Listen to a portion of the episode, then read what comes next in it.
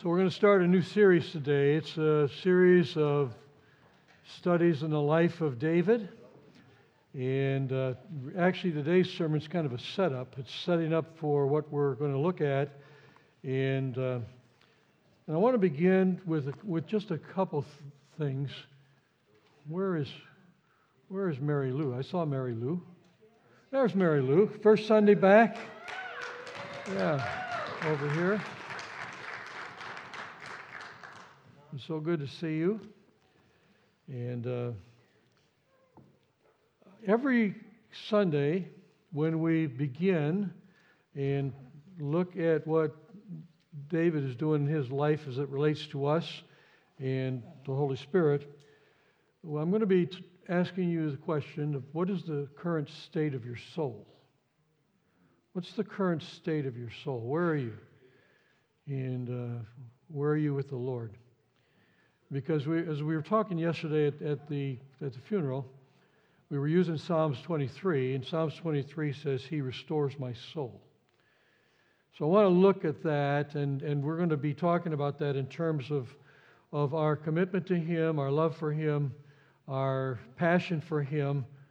Where, where are you? Where's your soul? And um, we're going we're going to look at 1 Samuel chapter 16 is where I want to start this morning. So if you turn to that, please, in your Bibles that you have. 1 Samuel chapter 16. And uh, let's rise together for the reading of God's word. The Lord said to Samuel, How long will you mourn for Saul since I've rejected him as the king over Israel? Fill your horn with oil and be on your way. I am sending you to Jesse of Bethlehem. I have chosen one of his sons to be king. But Samuel says, How can I go? If Saul hears, he'll kill me. The Lord said, Take a heifer with you and say, I've come to sacrifice to the Lord. Invite Jesse to the sacrifice, and I will show you what to do. You are to anoint for me the one that I indicate. Samuel did what the Lord said. And when he arrived in Bethlehem, the elders of the town trembled when they met him, and they asked, Do you come in peace? Samuel said, Yes, in peace. I have come to sacrifice to the Lord. Consecrate yourselves and come to the sacrifice with me. Then he consecrated Jesse and his sons and invited them to the sacrifice.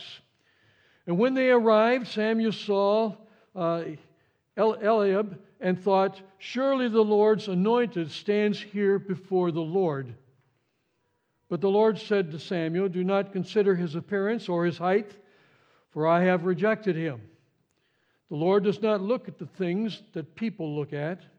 People look at the outward appearance, but the Lord looks at the heart. Then Jesse called Abinadab and had him pass in front of Samuel. But Samuel said, The Lord has not chosen this one either. And Jesse had Shammah pass by, but Samuel said, Nor has the Lord chosen this one. Jesse had seven of his sons pass before Samuel, and Samuel said to him, The Lord has not chosen these. So he asked Jesse, Are these all the sons that you have? And there was still the youngest, Jesse answered. He is tending the sheep. Samuel said, Send for him we will not sit down until he arrives. So he sent for him and had him brought in. He was glowing with health and had a fine appearance and handsome features. Then the Lord said, Arise, anoint him. This is the one. And Samuel took the horn of oil and anointed him in the presence of his brothers. And from that day on, the Spirit of the Lord came powerfully upon David, and Samuel then went to Ramah. The Lord add his blessing to the scriptures. Please be seated. Father, guide our thoughts and our minds and our hearts into this word that you have today for us, and we'll give you glory in Christ's name. Amen. In the Old Testament, you have these stories Stories of David, stories of Moses, Abraham, all of these things. Why do we, why do we look at these? Why do we study these people? Well, first, there's several reasons. First of all, because David tells us something about ourselves. And when we see him fail, which he does a lot, it tells us about our own flaws, our own lives. When we see him succeed, it shows us how we should live our lives. But primarily, as we look at this, it's not about us. Primarily, we study the life of David to learn about Jesus. Um, I got a thing on my pulpit for years that's been up here. I don't know who, I have suspicions, but I don't know who put it here.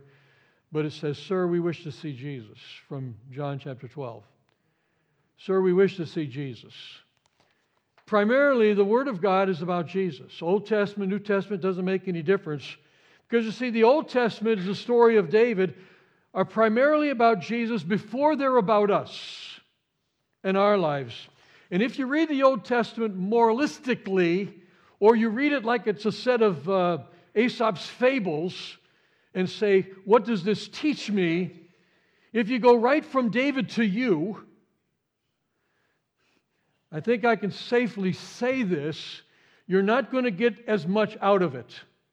The lessons will be shallow, but when you go from David to Jesus to you, it will actually have a transforming power in your life.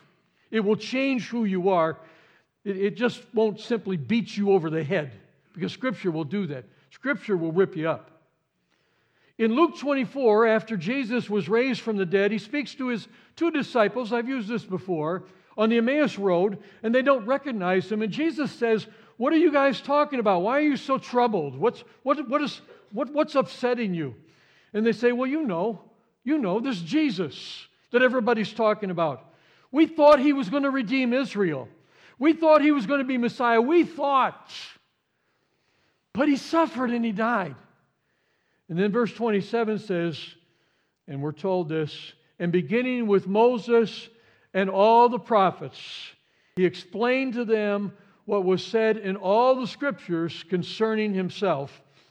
Jesus knew all the disciples knew the Bible. They knew the Bible well. At that point, the Bible meant the Old Testament. I don't. I, I, I just really don't agree with these knuckleheads today that say, "Well, let's just throw out the Old Testament." That's that's hogwash. I mean, half the Bible, let's just throw it out. Not important. Stupid. That's stupid. And I'm going to show you why. I'm going to show you why. Later in the same chapter in Luke, um, he takes them on a longer Bible study. In, in chapter uh, 24, verse 44 and, beyond, he says, and he starts with Moses and he goes through all the prophets and all the Psalms and the law, and he explains that the scripture really is about him. Because the disciples don't know which end is up right now. They're just confused by everything. And they, they, they see the Bible differently than Jesus sees it. It's primarily, he says, about me. About me. Let me give you a couple examples of that as, as we go forward this morning. Somebody says, well, sure, there's, there's prophecies in the Old Testament. We know that. There, you know, there's places in Isaiah, there's places where Moses talks about the one that's coming, and those are about Jesus. But, but not just that. No, no, no, no, no, no. No, no, no. Look at the law. The law in the Old Testament. The law tells us not just about you, the law tells us about Jesus. The law shows us the righteousness Jesus personally embodied when he came to earth. But more than that, there's a place in the book of Hosea. I'll just, I'll just touch this before I, I move on. There's a place in the, in the book of Hosea where God says, Out of Egypt I call my son. You know, you know that passage.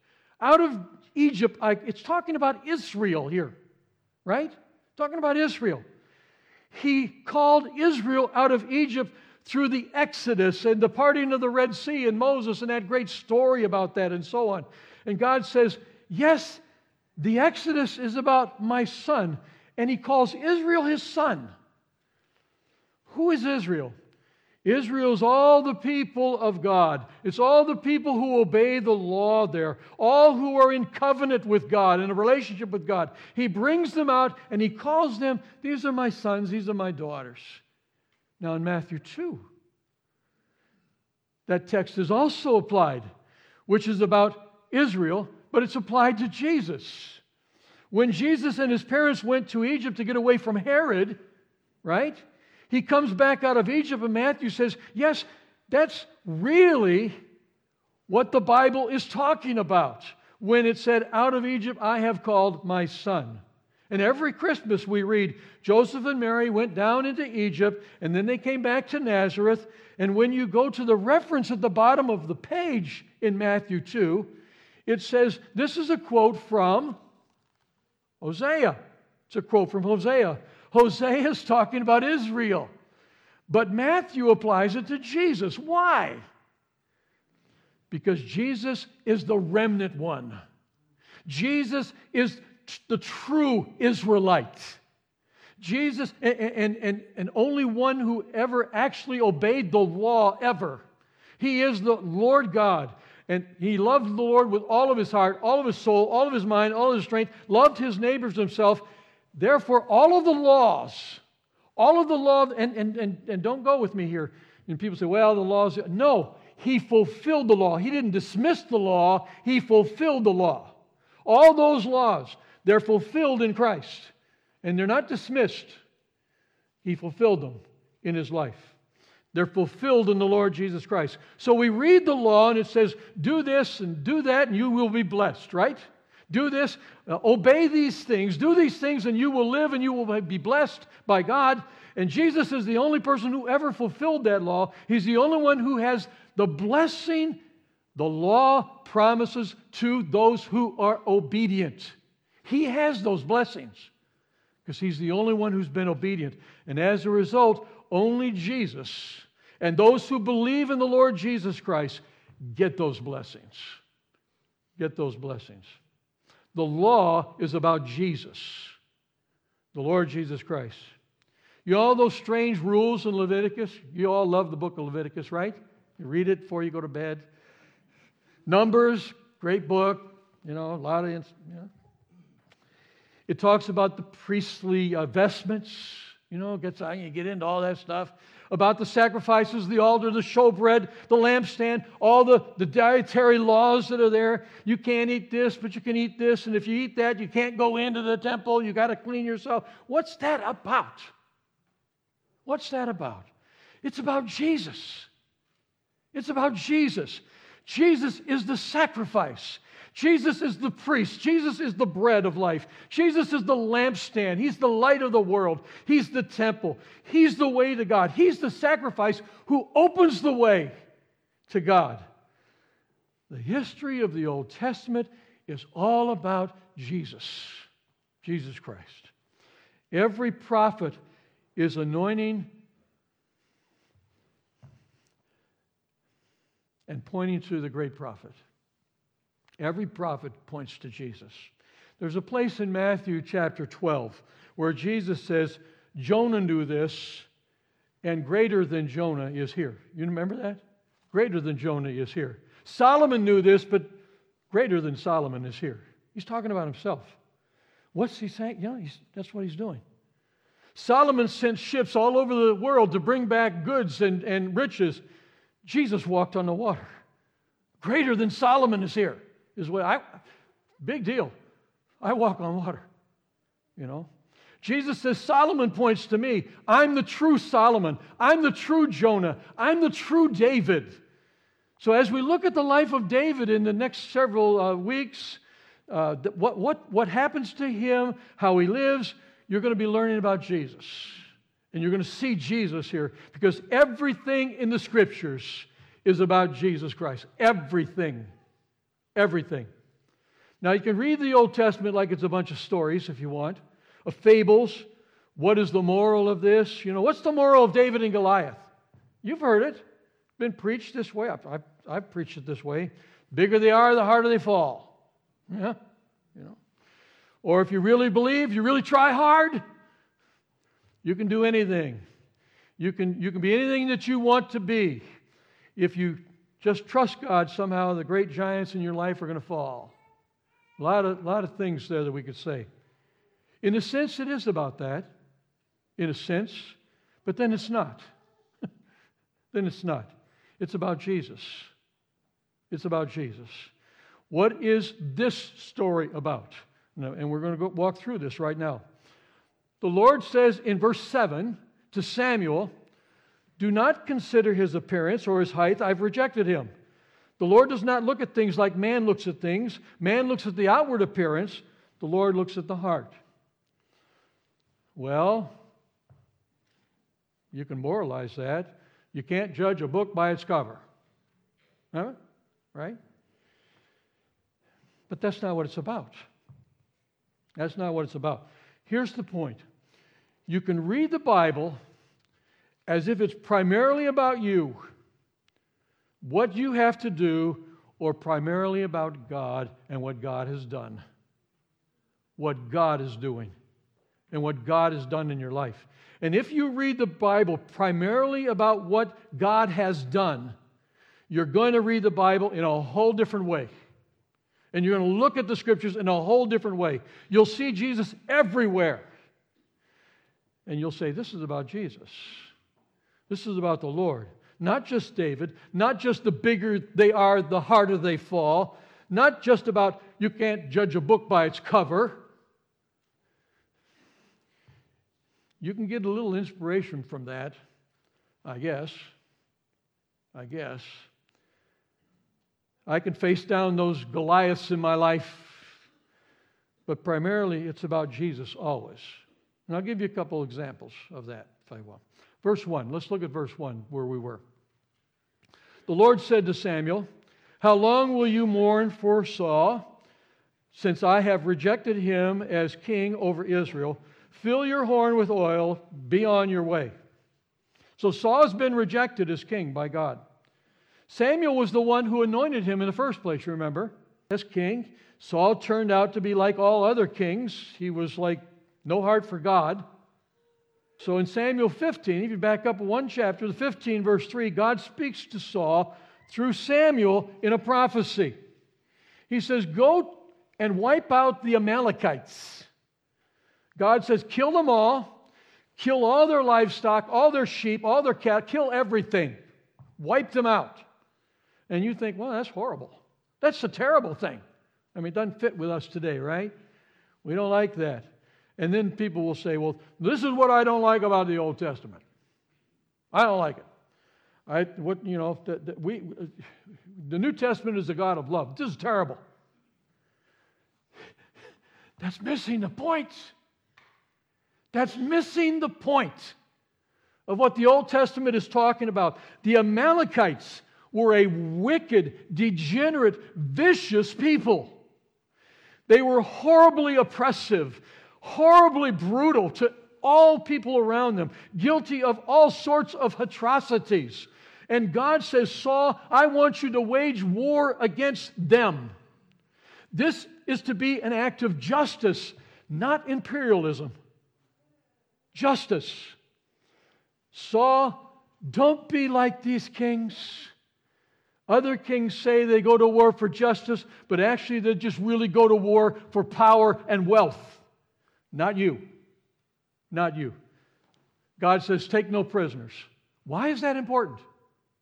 Why is that important? The reason you would take prisoners is to ransom them, is to make money from them, to make slaves of them. God says, You're not going to do that. Not going to do that. The reason you kill all the livestock is because livestock in that culture was their bread and butter, their wealth. And God is saying, wage war against these brutal people who need to be stopped. It was like going to war against the Nazis. They need to be stopped. It's a matter of justice. You must not gain power. You must not gain any wealth. No prisoners. No nothing. No, don't take their gold. Don't take their stuff. Nothing. What did Saul do?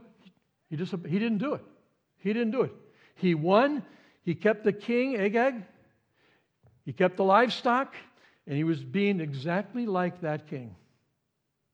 No difference. He was doing the very thing the Amalekites were being punished for. And God wanted Saul to be a king after God's heart. God's use of power is different than the world's use of power.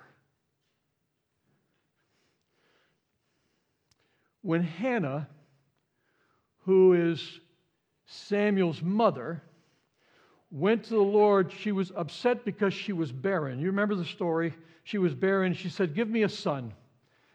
God gave her a son. And the Spirit of the Lord, the scripture says, comes upon her. It's in Samuel uh, the, chapter 2, 1 Samuel 2. And she says this My heart rejoices in the Lord. There is no one holy like the Lord. There is no one besides you. There is no rock like our God. The Lord brings death and makes alive. He brings down to the grave and he raises up. He raises the poor from the dust. He lifts up the needy from the ash heap. He seats them with princes and has them inherit the throne of honor. The poor, the needy, place of honor. For the foundations of the earth are the Lord's, and upon them he has set the world. It is not by strength that one prevails. He will give strength to his king and exalt the horn of his anointed. So Hannah gets this prophecy from the Lord that this, this, this king is going to do that, right? So there's, there's no king at Israel in this time. No king.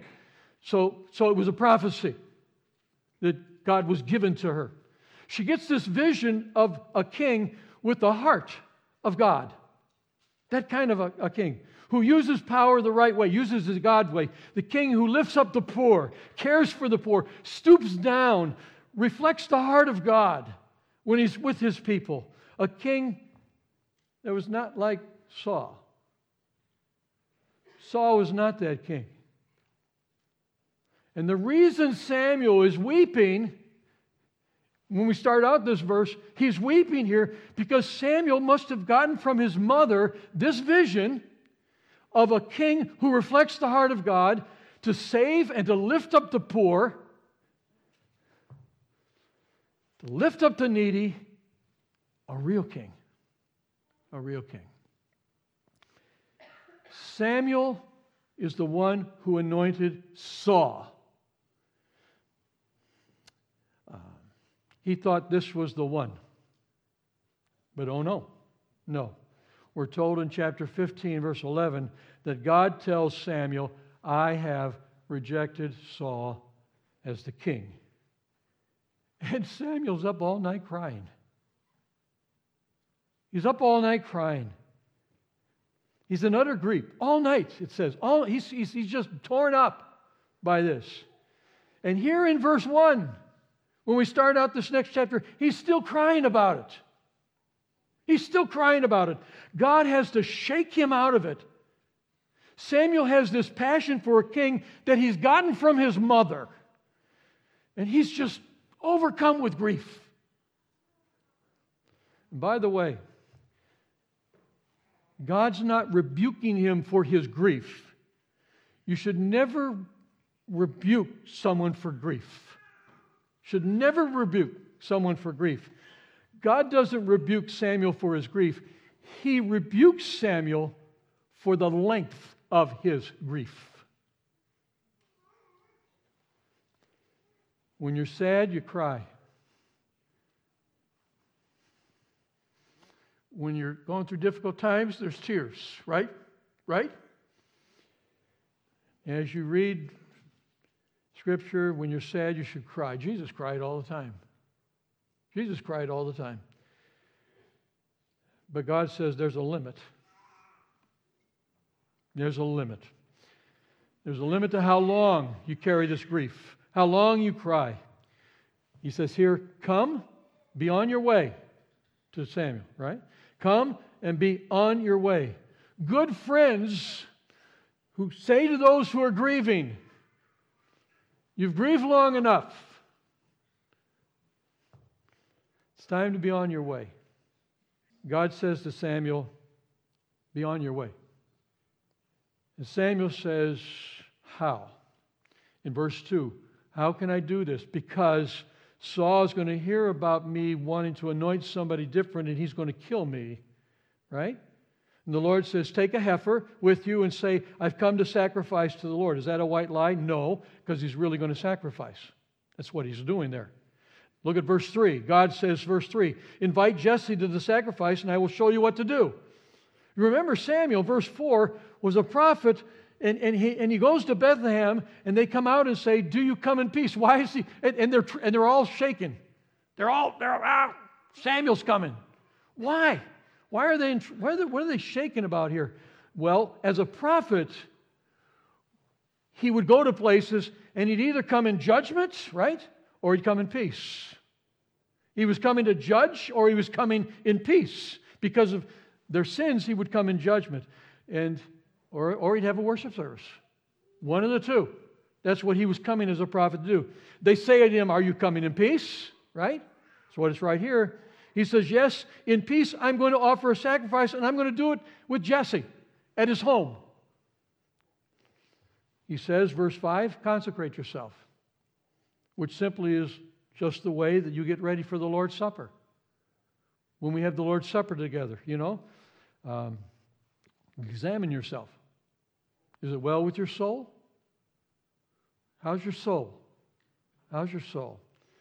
Pray, confess sins, get ready. Get ready. So obviously, as we look at this story and we just just just taking from it, Jesse knows Samuel is going to anoint a new king. It's risky.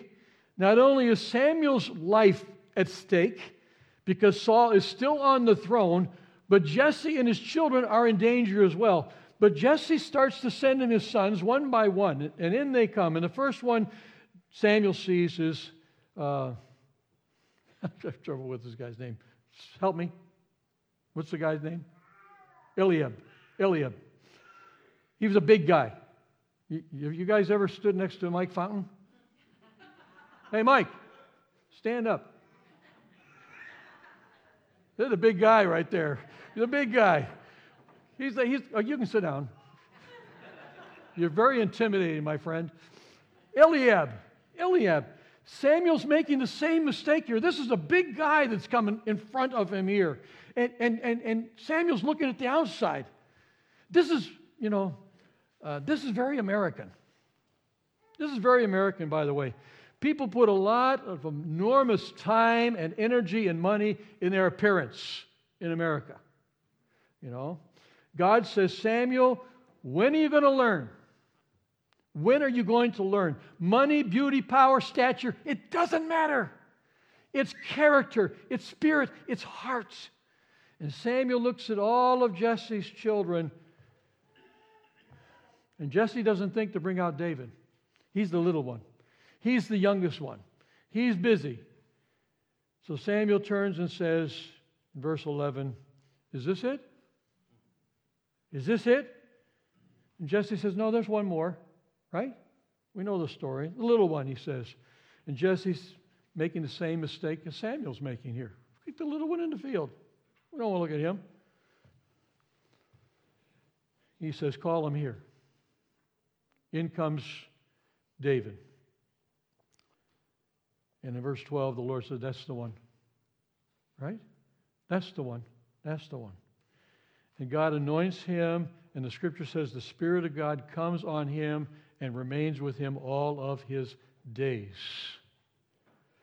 So in the Bible, there are a number of people who are anointed. Judges are anointed, prophets are anointed. So in general, this is what you get with the anointing of God. Now, first of all, we find that the anointed of God are generally, uh, well, they're never the choice of the world. It's not the world's choice. The world looks at outward appearance.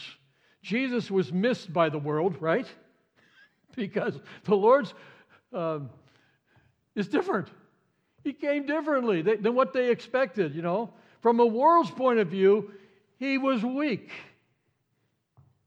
Not, not king, you know. But from God's point of view, he was invincible. Secondly, the anointed is given a message. And this always is true. The, the message of God shows up. He shows up. Look at Gideon, the, the whole thing about Gideon in the Old Testament. He was anointed as a judge. You know, Gideon is going to deal with the Midianites, and God says, Gideon, I want to show them that I am the Savior. That's the message. I am the Savior. I want you to go up against the Midianites with just a few people. And don't, you don't need all these, these big armies. Just, just take a few people.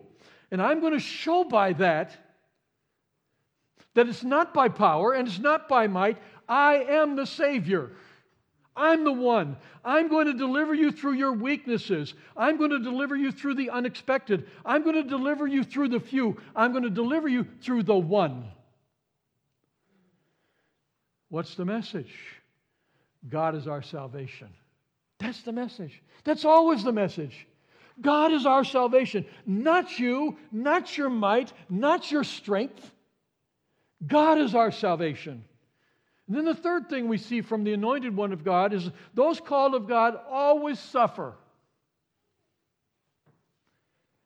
David is anointed as a kid when Saul is on the throne, and his son Jonathan is very clearly heir and really a great guy, you know. And as a result, David has to wait and wait and wait patiently for years and years and is persecuted terribly, terribly as an outlaw. Do you see Jesus here? You see Jesus here?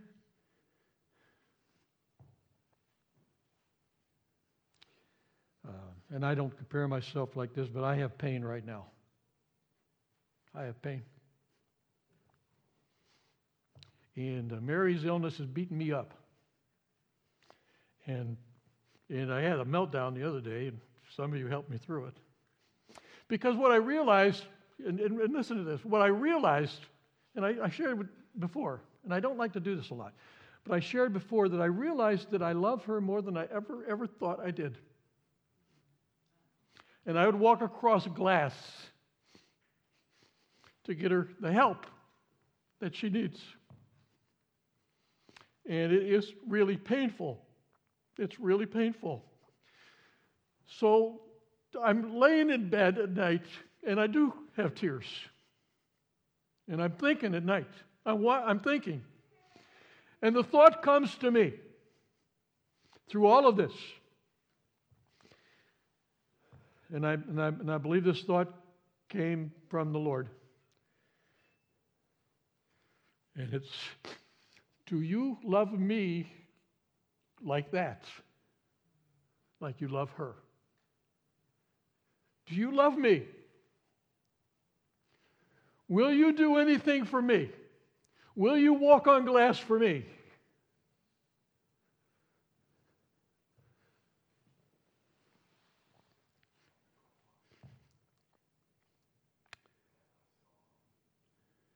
And I ended up, I've just started to sing. You know, that, that chorus I, I really like. Jesus, Jesus, Lord to me. Master, Savior, Prince of Peace, ruler of my heart today. Jesus, Lord, to me. And the Lord's still teaching me.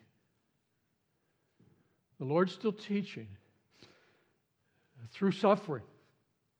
There's, there's a purpose for everything in God's economy. And He's teaching, He's, he's, he's changing us. And it happens many, many times, and most of the time through suffering. The anointed are always redeemed through suffering. Through suffering. In 1 Peter, it says this Beloved, do not be surprised at the fiery trials when it comes upon you to test you, as though something strange were happening to you, but rejoice insofar as you share in Christ's suffering. Be glad when his glory is revealed. Be glad. And I'm not going to waste a moment of this.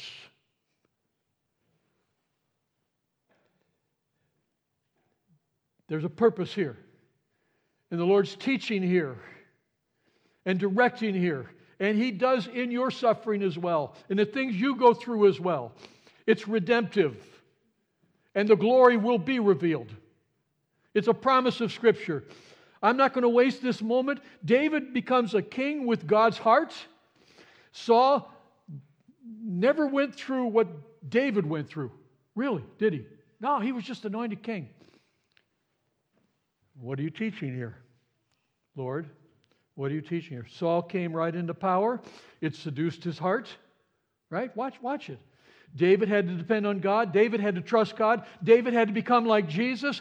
And, and through suffering, he was matured, perfect through obedience now. He's, the Lord's taken him through all of this stuff before he becomes king.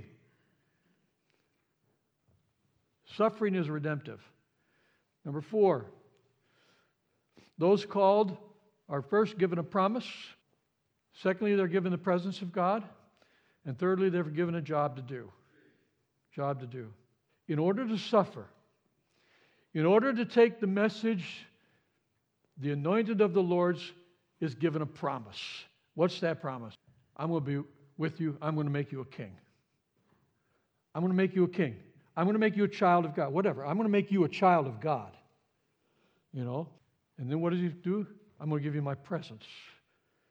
I'm going to give you the Spirit of God. We sang about this. And then what's next? I'm going to give you a job to do. Go prepare to be a king. Prepare to be a child of God. Prepare yourself. Whenever God anoints anybody, He's anointing this person for purpose. And He sends them out, but they're sent out to suffer. Sent out with a message that the world is not going to like, not going to understand. In David, you see the Lord. And we're going to see that in the next couple of weeks. In David, you're going to see the Lord Christ. Jesus, above all, was one who was misunderstood. Everybody said, This can't be the Messiah. This can't be the Messiah. Then, secondly, Jesus was anointed, but he was persecuted by his own people. And he was redeemed through that suffering. And he redeemed us through that suffering. Now, this is the reason why on the road to Emmaus, disciples, remember what they said? We thought he was going to redeem us, but he suffered. Well, that's how he redeemed. You see it? We thought he was going to redeem us, but he suffered. Jesus says, You don't get it. You don't get it. You're reading the Bible as if it's about you, it's about me. You're reading the Bible as if salvation comes through power and might and accomplishment and performance. So you read these stories in the Bible and you say, I could do it. I can do it. I'm going to be like that.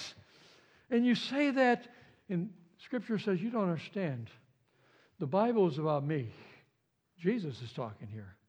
The Bible is not about how you're redeemed without suffering. No, I've redeemed you through my suffering, and you'll be redeemed through suffering.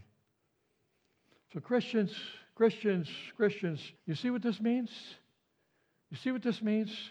The Bible says we're, we're anointed. You know, it's in 1 Corinthians chapter 1.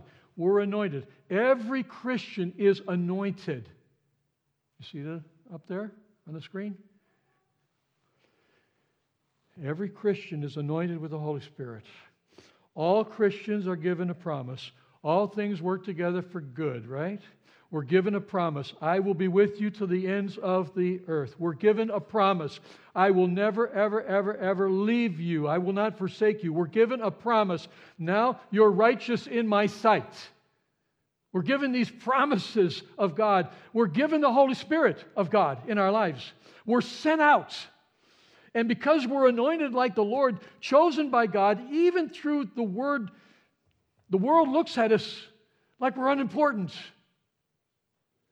Right? Is that right? The world looks, the church is not important. People of God are not important. No, Scripture says you are the salt of the earth, you are the light of the world. You can't let the world's standards influence your understanding of who you are. Not for a minute. You're chosen by God, you're a child of God, you're an heir of God. You can't let the world's standards influence your understanding of how you look at other people either. If you're anointed, there's going to be suffering. I went to a pastor's thing this week and for a little bit, and I was one of the things they put up on the screen, I, I was sharing this with Andy. It said, and that kind of shocked me. It says that uh, of all the pastors who start ministry, only 10% finish. 10%. 10% finish as a pastor. There will be suffering. But that suffering will be redemptive. It'll be redemptive. And remember this when you become a Christian, and I'm going to close here, when you become a Christian, you're saved from the penalty of sin, right? So scripture says you're saved from the penalty of sin. That, that redemption is done. That redemption is over. There's no condemnation now to those who are, right? To those who are in Christ Jesus. You're saved. That is over. Christ suffered for that, done. But as a Christian, you'll find you still need to be saved from the power of sin. You still need to be saved from the power of sin. And only through your hurts, only through your problems, your everyday activities, only through the wisdom that comes from a heart that has suffered, will you find you're redeemed from the power of sin. These things we go through are redemptive. And you become useful to other people. You become useful to other people from what you've been through the pain that you've experienced. And it's very humbling. It's very humbling. You find I can help you because of the troubles that I've been through. I can help you. I've been there. I know this. And you help people because now you look at your life and you will see you are teeny anointeds who point to Jesus Christ. That's your life. You point to Jesus Christ. So we have to recognize the Bible is first about Him. It's all about Him. From Genesis to redemptive, it's about Him, redemptive history. So we're going to look at the life of David in the weeks to come. If David is telling us about Jesus, and then it tells you about you, but it's Jesus first. Again, if you go from David to you, you're just getting these drippy little fables. Aesop's fables. Oh, yeah, that, yeah. Bigger they are, hardly fall. And you'll leave maybe a little bit inspired, but not transformed and not redeemed. Jesus says, It's about me. Went through all the prophets, right? Went through the scriptures. Look, look here. This is all about me, pointing back to him. The more you see that it's about Jesus, the more you understand what it has to do with you, what it has to do with your life. What's the current state of your soul? What's the current state of your soul? Let's pray together. Our Father, we're, we're, uh, we're thankful for this uh, illuminating word. It's so rich, so powerful. You. Uh,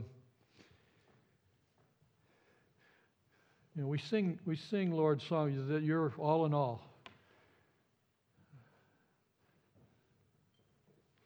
And, uh, and I've, been, I've been challenged by that. Are, you, are you all in all to me? Are you really all in all to me? Are you really bigger than my problems? Does this mean anything? Does the pain we suffer mean anything? And so we look at Scripture and we, we, we say, oh, yeah, yeah, we, we, we, we believe in the Word of God. We believe in, Lord, we, this is your Word. And, and we keep, Lord, we keep taking these things to ourselves. I can do this. I, I'm, I'm, I can do. I can handle this. I've, I've been educated. I, I, I, I, I, I, I.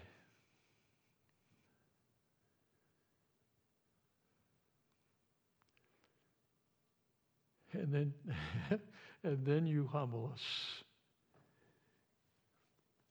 Then you bring into our life that which is unexpected. And all of life changes where you go, what you do, and you humble us. Father, help us to know that that's for your glory. It's for your glory. It's for your glory. That Jesus is the Savior. Jesus is the Savior. And that we have to lean upon Him, come to Him, trust in Him, lift Him up, and allow the suffering to be what God intends it to be redemptive, to bring us into a closer relationship with our Lord. So we pray for that.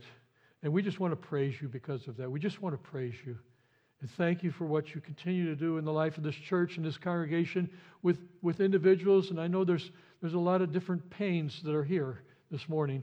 There's a lot of different things that people are having in their lives right now that they're confused by and, and concerned about and that are, are debilitating for them.